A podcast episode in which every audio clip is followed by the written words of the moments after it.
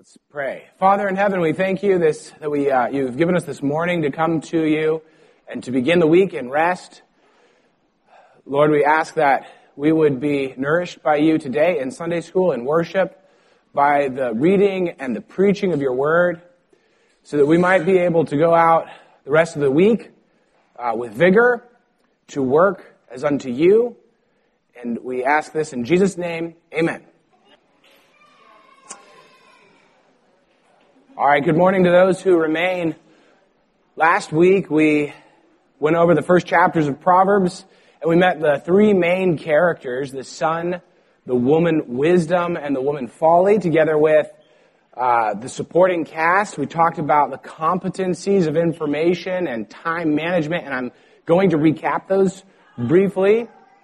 Uh, for information, we said it starts with the Bible, which interestingly enough, uh, Pastor Jerry Taylor uh, kind of started off his sermon with that as well, talking about the information, epistemology, how we know what we know, and that truth comes from Scripture. So we read the Bible. Read it every day. Read it all the way through and read it over and over again. Beyond that, we said of information, read books. Why? Because Proverbs 13, 20 says, whoever walks with the wise becomes wise. The problem is, most of the wise are dead or you don't know them, and so you need to read their books. And if you do know them, seek their counsel. We also said articles are for awareness and books are for insight. I wanted to explain that just a little bit. What does it mean? Imagine you're driving somewhere. You need to be aware of what's happening around you so you don't crash. But if you're driving, there is something much more fundamental you need to know. Where you are, where you're going, and how to get there. That's what books can help you to understand in your life.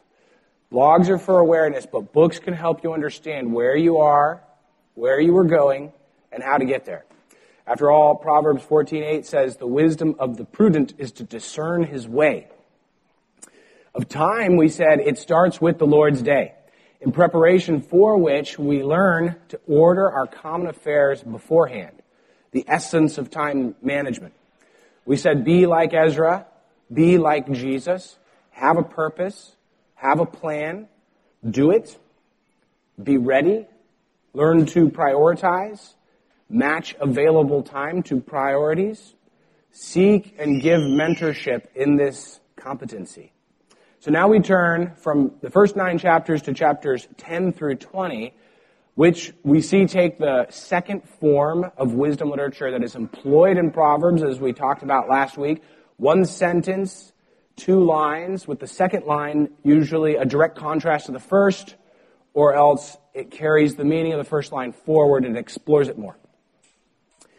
We're going to meet the same main characters and supporting cast as before. Uh, but as you recall in Proverbs 1 through 9, the woman wisdom cried out, Come into my house and I will teach you. In chapters 10 through 20, the son has entered the house of the woman wisdom and he's sitting and listening at her feet. And now wisdom is telling him what wisdom looks like, what the wise do, and what the outcomes are. Wisdom tells him what foolishness looks like, what the fool does, and what the outcomes are. In these chapters, we see that wisdom leads to life, plenty, desires fulfilled, blessing, a good name, a legacy, and joy. The wise hear instruction and reproduce it. They pass wisdom on to others. There is a laying up of things. There's a laying up of wisdom, of knowledge, and of resources. In contrast, folly's desires are dashed. Her life is shortened. Her name rots. Her resources flow to the wise. And the fool, for his part, is foolish and he leads others astray. Where the wise pass on wisdom, the fool leads people astray. As we read through these chapters, the characters, the topics, they're refined. We're given greater details and introduced to the many-sided shapes of wisdom and, or shape of wisdom and of folly. Uh, and we see these things sprinkled throughout the chapter. There's not a particular theme in any given chapter. At least it is easy to discern. And at the same time, there does appear to be a progression. So the density of the ideas kind of changes over time. An example would be that early in the book, you hear a lot of good things about a wife being from the, Lord and, and there being uh, much value in a good wife. But as you progress through the book, you discover that marriage can go off the rails and that um, complaining and bitterness can cause a man to want to give that good gift back. Uh, wisdom is extolled uh, very uh, highly, but if you're wise, we read you're wise for yourself. Uh, we read about the diligent and how he lays up great wealth uh, for himself and for his children, but most children blow their inheritance. That's kind of the progression that we see in wisdom, and it kind of leads us to Ecclesiastes that, that explores more of this idea of what is the purpose of wisdom. But last week we used an example about fractals uh, to illustrate how wisdom and folly are constituted, and an example about divergence uh, to explore the relationship of wisdom and folly. Uh, this week I'm going to use my baby girl's ornate building blocks. If you can see them up close, they're very, they're very pretty, they're very ornate. Um, but what you've got here are six, six faces on one block, right? And the sequence matters. You can line them up, one, two, and three. Okay? Uh, also, if you dig, uh, it takes a little more digging uh, to extract a block and, and look at it. That's Proverbs forces you to look at these concepts in sequence. So think of these concepts as wisdom. One block is wisdom. One block is righteousness. One block is riches.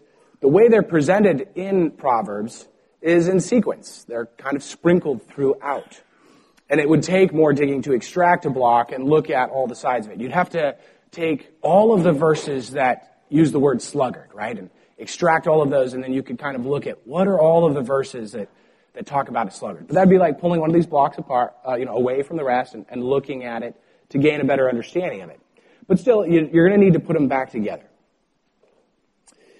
Because the individual blocks, let's see, um, oh, because the way that the Proverbs fits them together, uh, sometimes it's a simple sequence like one, two, three, and other times it's a less obvious sentence or a sequence, like uh, on the back of these blocks, probably hard to see from there, but I'll just describe it for you. There's one fruit on this block that corresponds with the one on the other side, then two fruits on this block, and three fruits on that block. So as you see them in sequence, you get the idea that there's, there's a theme on these blocks, the way that they're built. Uh, but some of them are even more interesting than that. You have an embossed shape here and a depressed shape here, and they fit together if you get them in the right order and they uh, make sense of some of the other sequences on the other faces of the block. Okay, so just a, a simple example of how the Proverbs seem to be organized as well. We're not looking, there's not a chapter on riches, and then a chapter on the sluggard, and then a chapter on, but instead you meet verse after verse of these different concepts. And they're more complicated in the blocks because there's like 50 com- concepts. And each one, as we've discussed, is presented with its contrary, so the 50 kind of blows up to 100, and then they're very carefully fit together in this sequence. And it kind of brought to mind uh, something I've been reading about um, in a book called Signature in the Cell, the way that DNA works. What's happening with DNA, it's made up of ornate building blocks, and those blocks are carefully arranged into three-dimensional structures that end up communicating incredible amounts of information that's only matched by the incredible efficiency and effectiveness of that communication. And so what I would put to you in this second form of wisdom literature is that what we are reading is the genetic code of wisdom. That's what we're seeing in chapters 10 through really the end of the book, but for this week, 10 through 20. So we could take, as mentioned before, a thread of those proverbs and extract one block and look at it. If we did that with riches, for example, uh, we would find a whole bunch of different verses. I listed them all out and I wanted to read them all, but I think it would take a little bit too much time. So I'll let you study uh, what what word you would like to look up in Proverbs and maybe find those those things and kind of do that experiment at home. But if you do that with the word riches or uh, plenty or wealth in chapters 10 through 20, uh, what you would learn is that riches can come from basically three places dishonesty, um, inheritance, and diligence. And of the three sources, only one usually lasts very long. And that's uh, the one that comes from diligence, because the only character that's capable of maintaining wealth is the character that is developed in accumulating it slowly. And we learn that wealth is a shield against adversity, but it also tempts its owner to overestimate its defensive powers. And the rich themselves, uh, the riches themselves, invite attack. And the one who trusts in it will fall. We learn that riches flow from unrighteous to righteous, from the fool to the wise, from the sluggard to the diligent. And we're not surprised then to find that riches are with the wise, righteous, and diligent, and they pass them to their children. And we learn that wealth is a natural outcome of wise living. But if it becomes the goal or the object or the idol, the pursuit will corrupt the pursuer.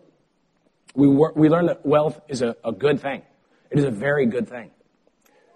Uh, and it's important that we appreciate uh, what a good thing it is and, and that it is a blessing that is given with no sorrow for the righteous from God.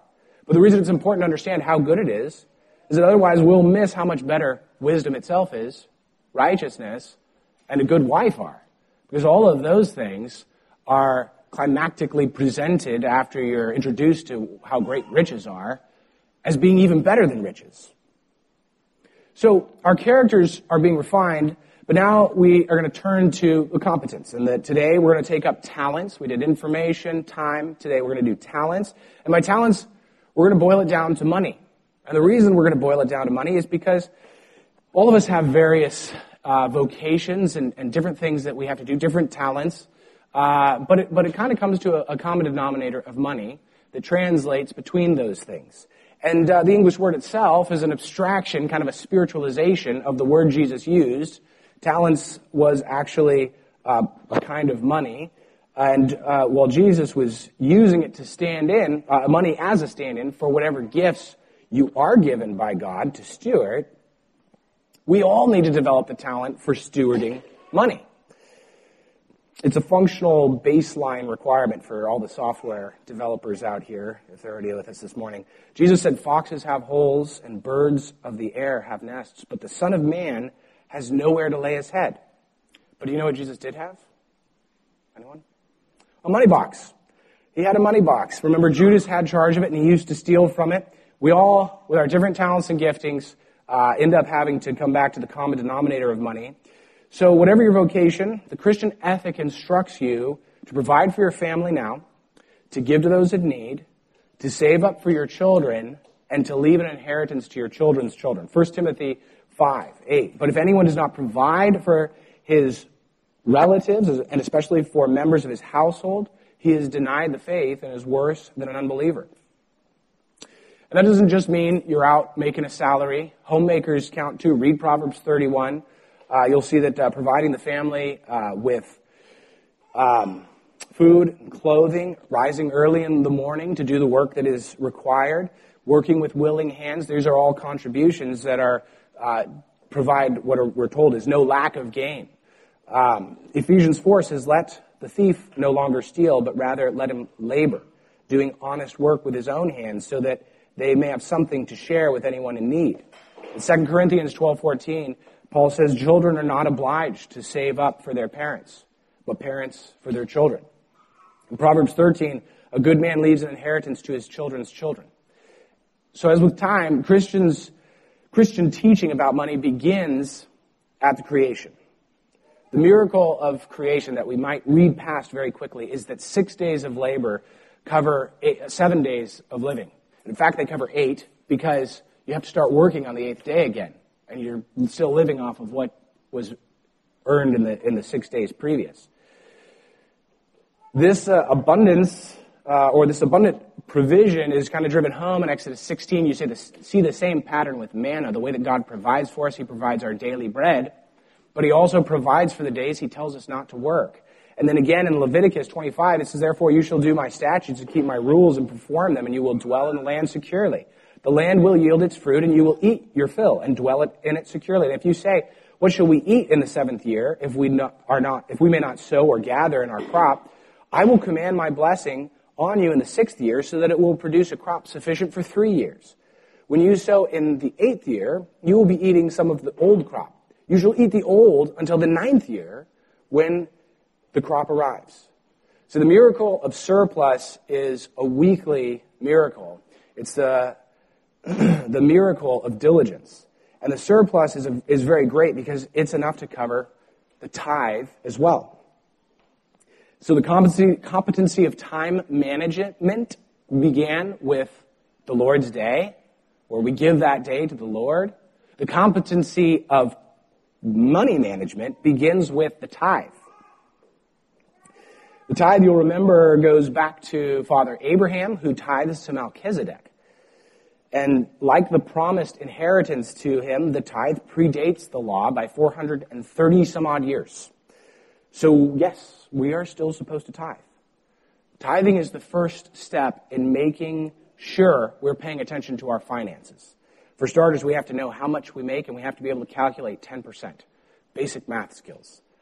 Very much required for any kind of financial management. After that, we have to live on less than we make because we just gave 10% away. So these are the first steps toward responsible financial behavior. And after we've earned some money, there are only three things we can do with it. We can give it, save it, or spend it. And we should always be doing all three. We give it because we're commanded to tithe. And because wisdom tells us one gives freely, yet grows all the richer. Another withholds what he should give and only suffers once, want. And in Psalm 37:21, we read, "The wicked borrows but does not repay, but the righteous is generous and gives." For Psalm 112:9, it says, "He has distributed freely; he has given to the poor. His righteousness endures forever. His horn is exalted in honor." And Proverbs 19:17 says, "Whoever is generous to the poor lends to the Lord, and he will repay him for his deed." So we save, so that's, that's why we give. We save because we are commanded to provide for ourselves and our families while we live. And yet we know we will grow old and outlive our ability to earn our keep. Even still, we're told that it's not our children that are supposed to be paying for us. We are supposed to be saving up for our children. So we must provide for our aged, uh, our aged selves while we're still young. This is different than a lot of worldly cultures that actually uh, have kind of a built-in um, pyramid scheme slash communism out of their culture where it's always the, the working aged person who's paying for everybody up and down the ladder. But that's different than what Paul said. We're not obliged to save up for our parents. Now, at the same time, he does say you are supposed to care for your family, your relatives, and your members of your household. So, exigencies being what they are, you may end up having to pay for your parents. But you individually should not plan on your child paying for you. That's the point. You should plan to be paying for yourself. So, the, this, this principle is as basic as some of the principles that Jesus uses as examples in Scripture for what discipleship is like, what it means to be bearing uh, the cross of discipleship. He says, For which of you desiring to build a tower does not first sit down and count the cost, whether he has enough to complete it? Otherwise, when he has laid a foundation and is not able to finish, all who see it begin to mock him, saying, this man began to build and was not able to finish. So wisdom tells us in Proverbs 13, verse 7, one pretends to be rich, yet has nothing. Another pretends to be pure, poor, yet has great wealth. Um, so that first one is basically they look rich because they're spending everything all the time and trying to keep up with the Joneses.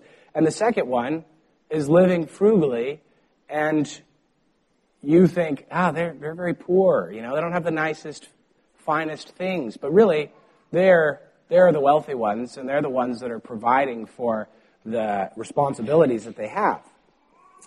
Proverbs 13:11 says, "Wealth gained hastily will dwindle, but whoever gathers little by little will increase." 2 Corinthians 12:14 says, "Children are not obliged to save up for their parents, but parents for their children." And Proverbs 13:22 a good man leaves an inheritance to his children's children. So that's why we save. For spending, why do we spend? Because as my father-in-law likes to say, it's the cost of living. Every time I want to complain about, complain about a bill, my alternator just went out this past week. And it cost a bunch to fix it, but uh, that's the cost of living. I need to pay for that. And we're told uh, by Paul, pay to all what is owed to them. Taxes to whom taxes are owed. Revenue to whom revenue is owed. Respect to whom respect is owed. Honor to whom honor is owed. And wisdom says, when goods increase, they increase who eat it or who eat them. So, and then again, Jesus says, I tell you, make friends for yourselves by means of unrighteous wealth, so that when it fails, they may receive you into the eternal dwellings. So another reason to spend your money wisely. Uh, as you as you study wisdom, uh, what is the point or the end state? As we read through Proverbs, what we're left with is that we're supposed to get through life to the end in integrity and righteousness. If we're wise, as we go along, we will build up our house, we will accumulate wealth, and we will prolong life. There is a difference between rich and responsible. And what we're talking about here is responsible living. And too many Christians fail to be responsible because they do not look to their estate as they should. We suffer with the misconception that Christianity is against money, wealth, and riches.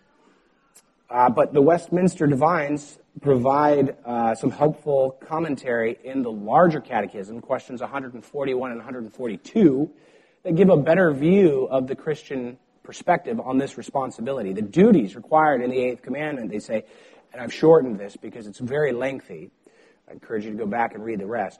Are to provide uh, a provident care, I'm sorry, the duties of provident care and study to get, keep, use, and dispose the things which are necessary and convenient for the sustentation of our nature and suitable to our condition.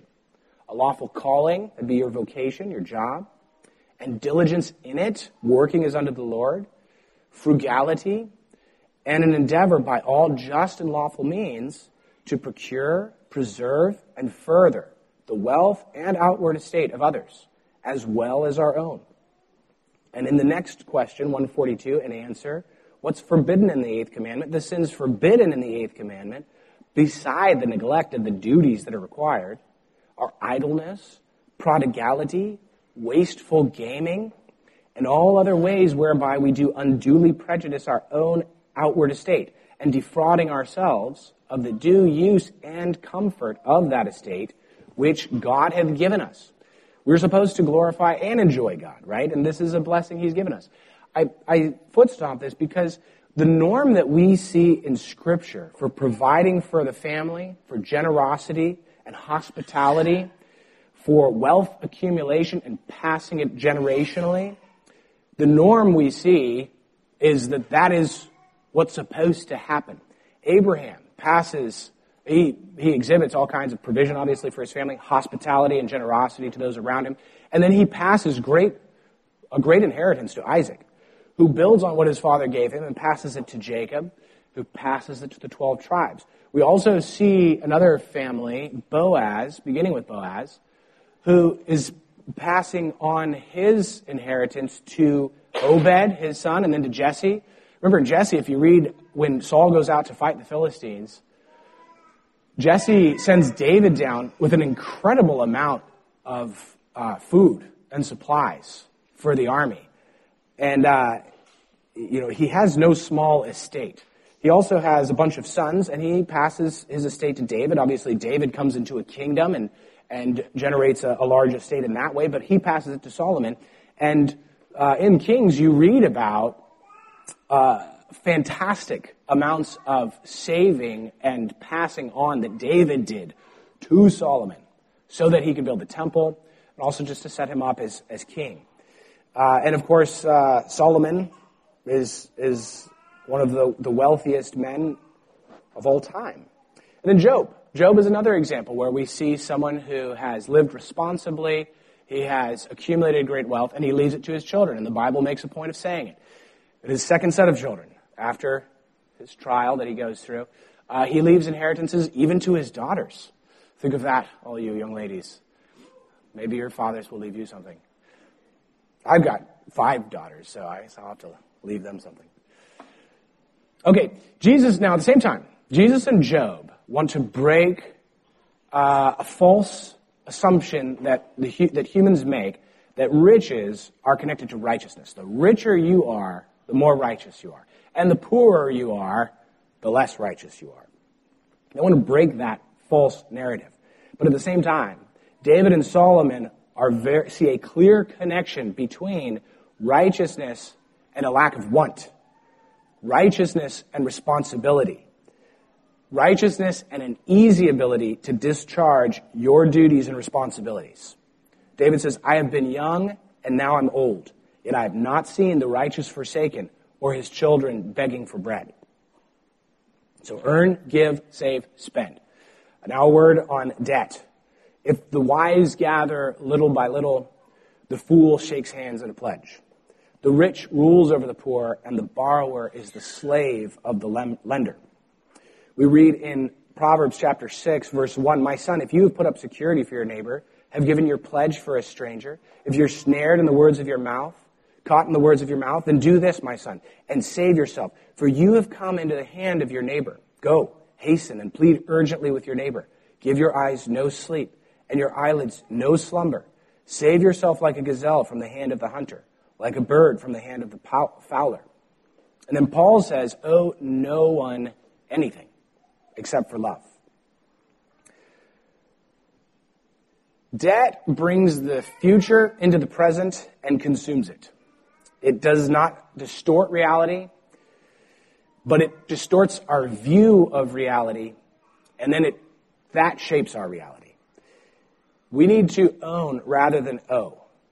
Debt and lending are like divorce and slavery. They are allowed in Scripture, but they are never celebrated. They are a partial fix for something that is already completely broken. And if you're able to avoid debt in all its forms, you should. Think multi-generationally. It is possible to hand your children unbroken finances. So we will face financial struggle, but we need not exacerbate them with foolishness. Take Job. He was not being uh, hounded by collectors or having his camels repoed. His trouble didn't start when his loans were called or when he lost everything. He went from a net worth of a whole lot to a net worth of zero. But how many Americans and Christians are worth negative amounts? Proverbs is clear that that is the foolish path, and we need to get off it as fast as we can. A great theologian once told me, God sends us adversity and trials to test and grow us, to be sure. But some problems are your own dumb fault. So I've taken that to heart. We don't want to be rich. We want to be responsible. We want to be stewards. We want God to bless us with additional responsibility because we've been faithful. Stewards of the resources that God has blessed us with uh, hold everything with an open hand. So God can put into it and take out of it, uh, and that's not upsetting to us. He owns everything, and we manage it for him. So look carefully then how you walk, not as unwise, but as wise. And finally, what about Jesus? Where does he fit into this? He wants the people of God to be wise. Uh, to paraphrase Moses, a slight paraphrase, see, I have taught you statutes and rules of wisdom. That's what we're learning in Proverbs. As the Lord God, my God commanded me, that you should do them in the land that you are entering to take possession of it.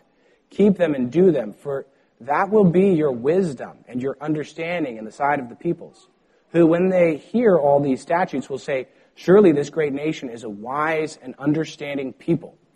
We're not trying to make America the kingdom of God, but we are the kingdom of God, His church. We're supposed to be a wise and understanding people. The world is supposed to look at the church and be like, whoa, they live as wise. They walk as wise, not as unwise. We need to be worldly wise, but we need to have some heavenly wisdom here as well. There is a debt we cannot pay. We are consigned to wrath because of our sin, and the cost of our redemption would spend us and our all for eternity. Unless we're covered in the blood of Jesus, who sacrificed himself on the cross. So, brothers and sisters, that carries with it the full faith and credit of the kingdom of God. And what is more, we stand to inherit with him. It's the stewardship of the talents we're given in this life that God will look at and say, well done, good and faithful servant, or else not, not a good job. We want him to say, well done, good and faithful servant. You were faithful in a little. Now I will make you the master of much when we come into the inheritance with Christ. So that is all I have for this morning. Let's pray. Father God, we pray that you would bless your word. You would make us wise as we read it. We ask that you'd give us the strength to walk in wisdom. And we ask that we would begin even now to live in a way that is pleasing to you. In Jesus' name, amen.